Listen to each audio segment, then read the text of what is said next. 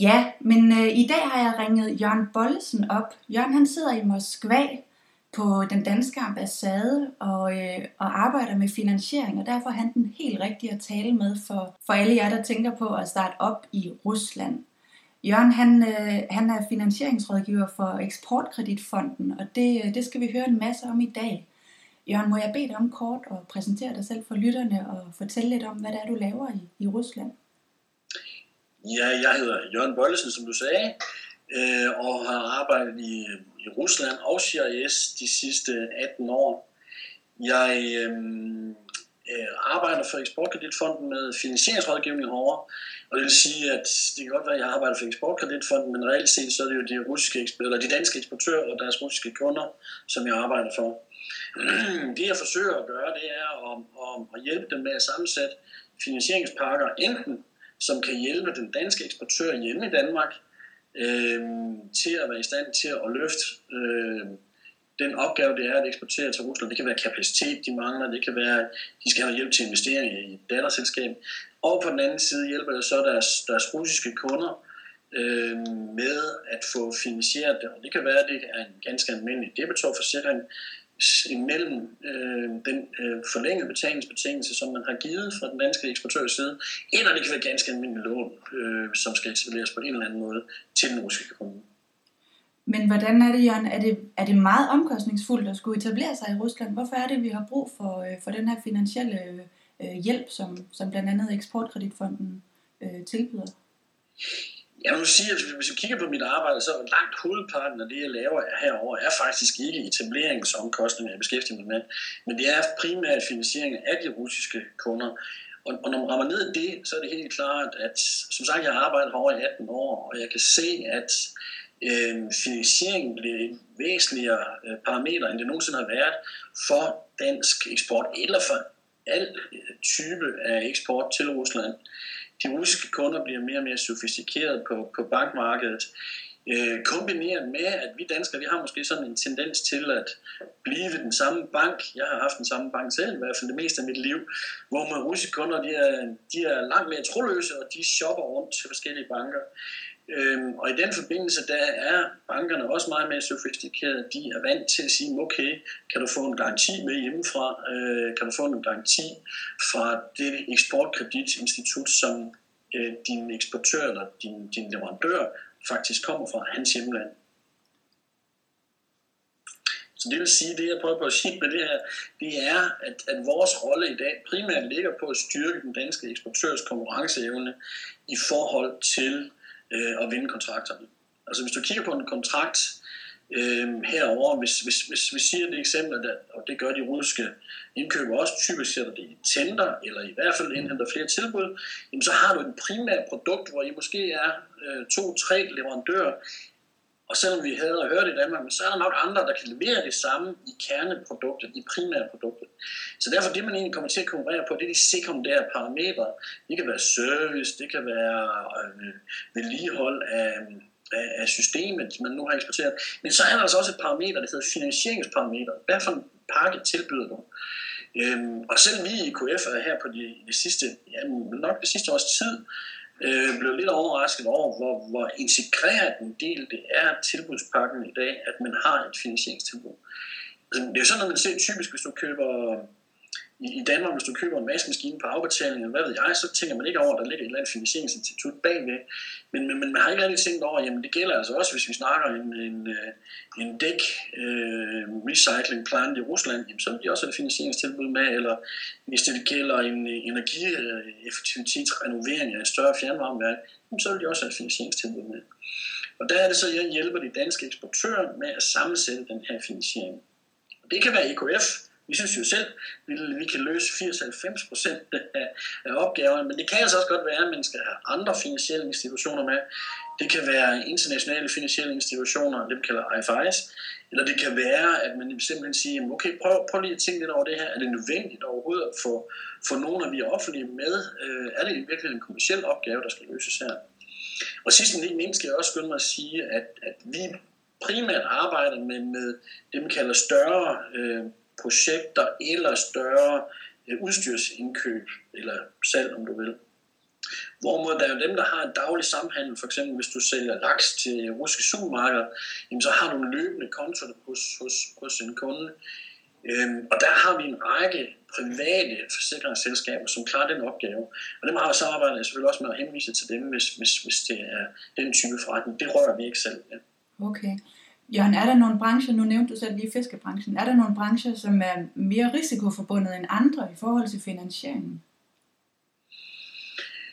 Mm, ja, altså som sagt, nu henviser jeg dem til, til de private forsikringsselskaber, ja. og, det, og det er klart, hvis, hvis vi kigger på Ruslands økonomiske udvikling, det er nok der, man skal tage udgangspunkt, hvad er det for nogle ting, der, der brænder fingrene? Jamen, der, der så jeg lige i dagens statistik, at øh, en stor øh, elektronikkæde som video, de har, de har mistet øh, 25% salg i tredje kvartal sammenlignet med tredje kvartal sidste år. Så det vil sige, forbrugsbranchen øh, på skal vi sige, dyre forbrugsgoder, tror jeg, de har det lidt hårdt i øjeblikket herovre, og, der vil jeg gætte på, at det, det er, er værre end for eksempel, hvis du vil sælge en, øh, lad os sige, en cementfabrik.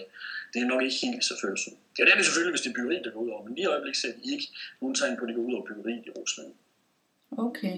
Hvordan med sådan noget som landbrug? Det er jo også noget af det, hvor vi er rigtig stærke generelt i eksporten. Mm. Mm. Jamen, men landbrug, det er... Um, der, der igen, der skal vi så lige dele op, hvad du mener med følelser øh, over for finansiering. Ja. Men jeg siger, at de er følsomme på den måde, at der er mange små landbrug, hvor det er svært at kreditvurdere dem. Og på den ja. måde er det svært at få dem, få dem, øh, få dem finansieret. Jeg har også lige siddet med en kunde i dag, hvor det er, man har valgt at lægge det over i et selskab, og så har man kun et års regnskab, og øh, det første års regnskab, de kan fremvise, det ser meget skidt ud, for nu at sige det må jeg ringe, som man sige fra Jylland, hvor jeg kommer. Øhm, og, og, og, så kan man ikke gå ud og finansiere det. Og det er, det er svært.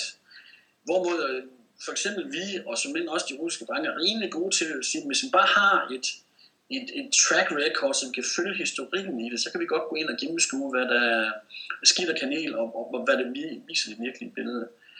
Øhm, så jeg siger, landbrug, jamen det boomer øh, i Rusland i øjeblikket. Det har været lidt, øh, nu dækker jeg jo også øh, resten af CIS, og det har været lidt øh, stået i skyggen af Ukraine, som jo øh, per historik og definition er et, et fantastisk landbrugsland, og dermed har det ligesom været det, der har stjålet opmærksomheden. Men vi kan mærke nu, at nu kommer landbrugssektoren i Rusland i høj grad også.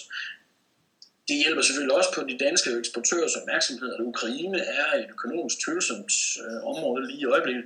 Men for indtil vi får at finde ud af nu her når lytterne hører det her, så er nok finde ud af det, om de øh, får en tilslutningsaftale til EU, som skal afgøres midt november. Øh, der kommer valg, der kommer øh, efter valg, der skal de i meget høj grad i Ukraine begynde at kigge på, hvad med, med, med, med økonomien, statsøkonomien. Ifølge IMF, så skal der skabes en, en meget hård finanspolitik for at få rettet op på det. Og indtil alt det her på plads, jeg vil gætte på først i det nye år, man begynder at få tegnet billede, der er det lidt svært med Ukraine landbrug i Rusland baller derud af, vil jeg sige, efterspørgselen er kæmpe stor på lokale fødevareprodukter. Så, så, så landbruget er helt klart noget, der, der, der er i fremdrift i Rusland. Ja, vi hører jo også meget om øh, energieffektivitet. Mm-hmm. Mm-hmm. Øh, og det, jeg ved ikke, hvordan det ser ud øh, i forhold til, øh, til risiko- og kreditvurdering. Jamen, det, det er jo en interessant størrelse, øh, energieffektivisering, fordi vi har mange i, i de områder, der har vi jo minimum ansatte private selskaber, som afleverer, afleverer ganske almindelige regnskab, som man kan vurdere efter. Men vi har mange, øh, det man kalder zero balance, altså nulbalance, selskaber, som er ejet af en kommune, eller, eller måske en, endda en oblast, men, men et nulbalance selskab. Så det kan man ikke rigtig bruge til det store, øh, og de kan ikke rigtig få nogle kreditter baseret på de regnskaber. Så skal man ned og kigge på storebror. Er det kommunen, der er storebror, eller, eller, eller er det ovenkøb oblasten, og så have en kontragaranti for dem. Men, men det kan lade sig gøre, og vi har, vi har det gennem de senere år, er alt, de sidste halvanden år, fokuseret meget kraftigt på at udvikle metoder til, at vi kan gennemskue de her. Og der må vi så sige, der er jo nogle områder i Rusland, hvor vi har grumme svært ved at se, at de kan, skal kunne løfte en kredit, for eksempel. Mm. Øh, hvor vi så må sige til, til de danske eksportører, det er smart at drible udenom det her område, og det kan vi jo hjælpe dem med, hvis de henvender sig til os, inden de går ud og markedsfører, jamen så kan vi sige, okay, vi har, hvis vi lige skal give en rule of thumb, vi kan se, at de her områder ser positive ud, og de her, de ser knap så positive ud. Når det så er sagt, alt det der er svært ved det, jamen, så er der ingen tvivl om, at Danmark har stronghold. Vi er smadret og stærke konkurrencemæssigt øh, på det område her. Vi har kæmpe store øh, selskaber, som gør sig inden for det område her, som er vel etableret i Rusland.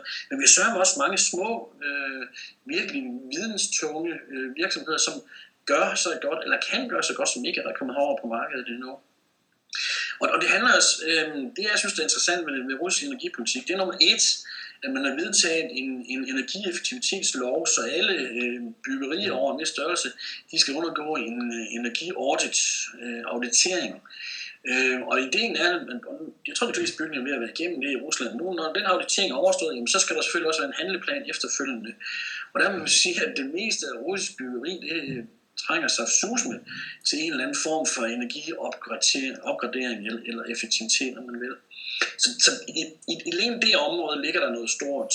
Øh, man har så også åbnet op for i lov, den hedder faktisk paragraf 261, øh, for at man kan fastfryse øh, tarifferne herover i op til fem år. Og det betyder, at hvis man kan finansiere inden for de fem år, så den energibesparelse, man kan lave, den kan vi lave hele det cashflow, øh, der skal til for at tilbagebetale det lån, der nu måtte være i, i forbindelse med det.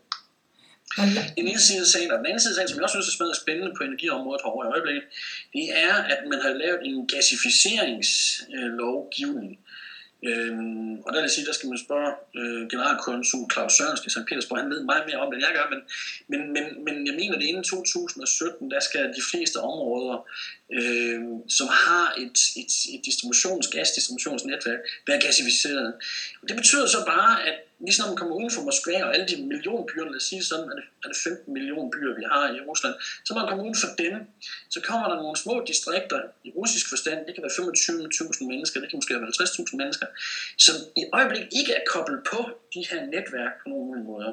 Det vil sige, lige nu fyrer de med, typisk med masut, som sådan er en råolie, der stort set er lige pumpet op af jorden og hældt ind i en, en, en forbrændingssystem øh, af en slags. Øh, jeg har lige været ude og se forbrændingsanlæg, de var så stolte over det, lige i stand sat det. Det var fra 1932, og der havde de købt det brugt i Japan, faktisk, for det ikke skal være løgn.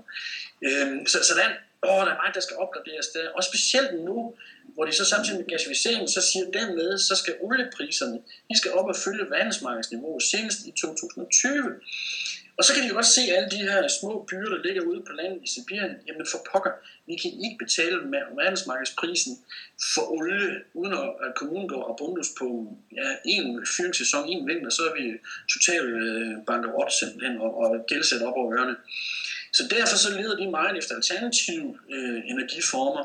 Det kan være biomasse, det kan være biogas. Jeg skal i eftermiddag der flyver til Tjelabinsk, hvor jeg skal ud og sammen med en dansk biogasleverandør og kigge på to større anlæg i forbindelse med hønsefarmen. Øh, fordi men det er et af de områder, der også bliver koblet af øh, fremover, og der skal man finde alternative fyringsformer. De kigger simpelthen sågar på solcelleanlæg, jeg ved ikke så, hvor stort hit det er ude i Ural, hvor det hammer sne det meste af tiden.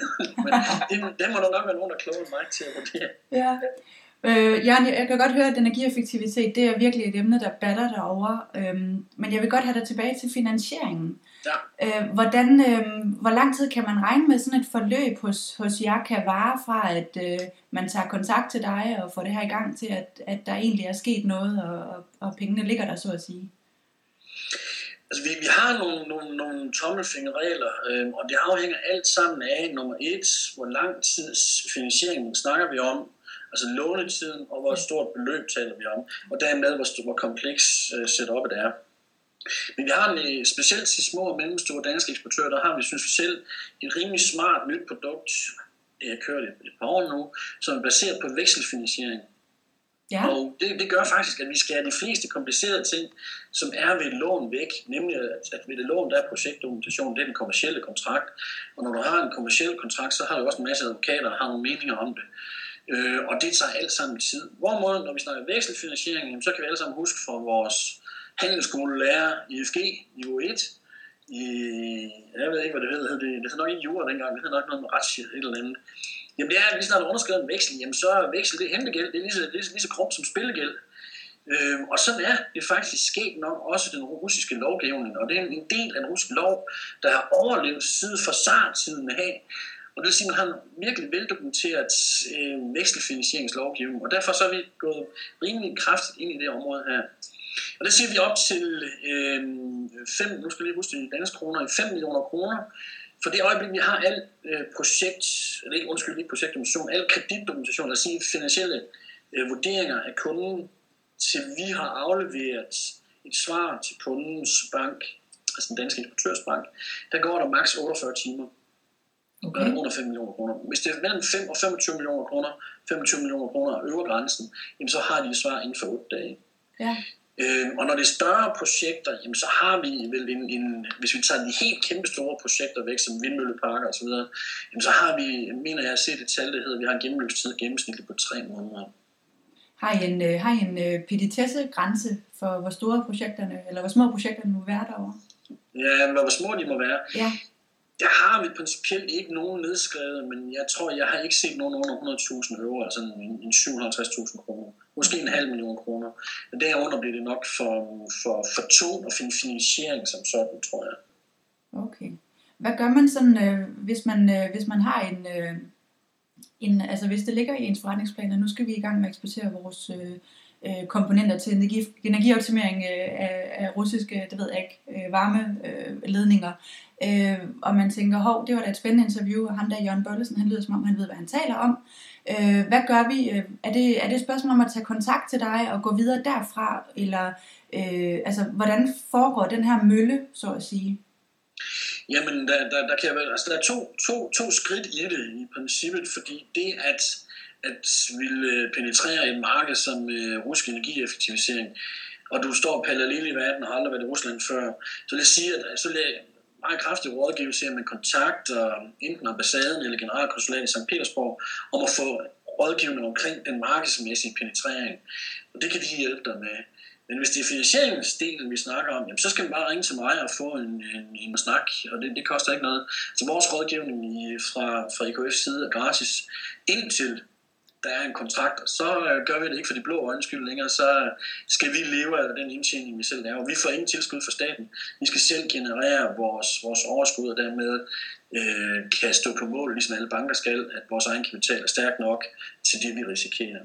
Mm. Så, så lige snart vi, er, vi laver en aftale, så, så, så, så bonger vi, men altså bare rulle det er ikke noget uplut. Der er, vi er reguleret af, af noget, der hedder OECD's konsensusregler, som gælder i princippet for alle eksportkreditinstitutter i verden, hvor vi prøver på at Ja, hvis det havde været privat virksomhed, så havde vi fået tæsk, fordi så vi prøver egentlig på kartelmæssigt og, og sørge for, at vi ligger på, et vist, på, på det samme niveau alle sammen. Så det er ikke noget med, at vi konkurrerer med hinanden, eller kan være, kan være ublu. Ja, det kan vi jo godt, men så er der ingen, der gider arbejde med os. Ja, det er godt sagt. Øhm, hvordan, øh, jeg ved også, du har nogle andre ting på programmet i forhold til, øh, til hvad det er, EKF øh, tilbyder. Kan jeg få det til at løfte sløret for det her lidt til sidst? Jamen altså, i og med at jeg sidder herovre, så er det lidt, lidt en ny måde at arbejde på for EKF, og, og noget af det, jeg tilbyder virksomhederne, det er nummer et, at deltage i salgsmøder så, så tidligt i et forløb faktisk som muligt, og dermed være med til at fortælle kunden om, jamen, øh, sammen med den og den virksomhed, virksomhed X, så har vi en virksomhed X finansieringspakke, som vi støtter op omkring, øh, og den ser sådan og sådan ud. Der er også nogle virksomheder, der bare tager mig med til at sidde og se, se grå og bankaktie ud, og sparke dem over knæen, vi skal sige, ja, ja, vi vil finansiere, og så er det det. Øh, og der er også andre igen, som, som tager mig endnu tidligere øh, med i forløbet, hvor jeg allerede på, for eksempel jeg nævnte her, der er nogle områder, som vi tror på, og som vi ikke tror på, vi kan finde finansiering på. Der kan man simpelthen også komme til mig med, med, med en liste over virksomheder, som man har lyst til at kontakte, og så kan jeg lige lave en, en første hånd screening og sige, uh, dem der, den tror vi ikke på, og dem der, den ser fornuftigt ud. Det er ikke sagt, at vi, vi er sikre på, at vi vil eller kan finansiere noget, men, men, men vi kan være med til at hjælpe. Okay. Derudover, sidst men ikke mindst, så har, jeg, har vi udviklet et nyt koncept, hvor vi siger, at virksomheder, der har en eller anden form for salgsrepræsentation i Rusland eller SIS, jamen der hjælper jeg med at træne sælgeren i at forstå, hvad er det her for noget. Altså bare, bare sådan ting som, vi er ikke en bank, vi er en garantist, eller vi er kautionister det, det kan godt være lidt svært at forstå en gang imellem. Jamen, vi har en bank skubbet foran os hele tiden, kan jeg mene. Men, men vi kan hjælpe med at sikre, at den bank siger, da, da, da. Vi vil finansiere, øh, fordi vi kautionerer bagved, og vi hjælper med til at strukturere. Så, så det, det er ret væsentligt at komme ud og få det banket godt ind i, i nakken på, på, på sælgerstaten. Øh, jeg har lige været rundt med, med en større dansk virksomheds øh, sælger, som er rasende dygtige teknikere, øh, og som nok også videnskabsmænd, tror jeg. Men, men lige snart, lige, lige så lidt som jeg forstod af, hvad de fortalte om teknisk, lige så blanke blev de i blikket, når jeg begyndte at fortælle om finansiering. Så derfor så, så er det væsentligt at få slået hul på den her, at prøv at høre venner, det her det er også et konkurrenceparameter, og prøv at så det hos jeres kunder, øh, og jeg skal nok fortælle jer, hvad det er, I skal sige, hvad I skal sige. Så sådan en, et træningsforløb, det er, det er faktisk også noget nyt fyr, der er begyndt at tilbyde heroverfra. Okay, det lyder godt. Det vil jeg lige, øh, det skal jeg nok sørge for, at, komme, øh, at det kommer ud til, øh, til, til alle jer, der er med på, øh, på kaldet her. Super, Jørgen. Hvad med, jeg vil gerne spørge dig her til sidst. Har du nogle gode råd til de her virksomheder, som, øh, som påtænker at etablere sig på det russiske marked, både inden for finansiering, men også om det med, hvad er det, hvordan er det, man skal tænke Rusland? Hvordan skal man øh, gå til russerne og Rusland? Jamen, hvis vi tager det sådan for, tager den for det lidt generelle inden først, så, øhm, så vil jeg sige, at de dage, hvor vi redde øst på, og det var et let marked, det er altså overstået. Det, er et, det kan godt være, at de ser farme ud, ligesom når man kommer uden for Moskva og St. Petersborg, men det er rent kommercielt, forhandlingsmæssigt og ikke mindst finansieringsmæssigt et rimelig avanceret marked efterhånden. Til gengæld så er der kæmpe potentiale herover. Man skal bare ikke tro, at det er easy peasy, og så sende øh, C-kæden herover. Det er altså A-kæden, der skal over, og A-kæden skal konstant være over. Og det er så det næste, det er, at man, man skal nok være indstillet på, at, at der skal sættes penge af til det. Altså igen, det er ikke easy peasy at gå over og få og lande en ordre over længere. Der skal sættes penge af til det, og man skal være have, have en penetreringsstrategi. Hvad er det, man vil herovre? I stedet for, øh, jeg var sammen med en virksomhed i Ukraine, hvor de egentlig ikke rigtig havde gjort op med sig selv, hvad pokker det er, de vil derovre. Vil derovre. Øh, og, og det virker ikke længere. Altså, det her det er et dybt seriøst marked, og man skal tage det selvfølgelig dybt seriøst. Men så kigger på fra den finansielle øh, synsvinkel af, så må jeg sige også, at, at, at øh, der skal man være klar over, at øh, de gode øh, finansielle øh, de, de har en god finansiel indsigt. De, igen, de er gode til at shoppe rundt. Og sidst men ikke mindst tror jeg også, at det er vigtigt at, at være klar over, at øh, når du forhandler med dem omkring finansiering, så skal du være vel forberedt. Altså du, du, skal, øh, du, skal, du skal vide, hvad, hvad pokker det, øh, den her øh, strukturering af finansieringen, den går ud på. Øh, jeg vil også sige, at, at i den forbindelse skal man nok også være forberedt på at have afsat nogle, nogle midler øh, øh, til at få noget fornuftig juridisk bistand øh, til at sikre de kontrakter, der ligger til grund. Øh, vi prøver på at fange, og bankerne prøver på at fange de værste faldgrupper, øh, men, men man kan altså sagtens komme ud i noget, hvor man ikke lige øh, tænker sig om øh, ordentligt. Altså vi har haft, meget forenklet sagt, men vi har haft en sag herovre, hvor, hvor alt, alt kontraktuelt i princippet er på plads, men når man så kommer til slutningen på, at man har afleveret de produkter, man nu skal aflevere, så ifølge russisk lov, der er underskrevet det, man hedder en Act of Acceptance. Og den her virksomhed, de tænkte, nej, det er jo bare afleveret easy peasy igen, det hele det er færdigt nu, og de underskriver Act of Acceptance. Men der har de altså lige fået den, det med småt læst ordentligt igennem, hvor det faktisk betød, at man har afskrevet sig ejendomsretten.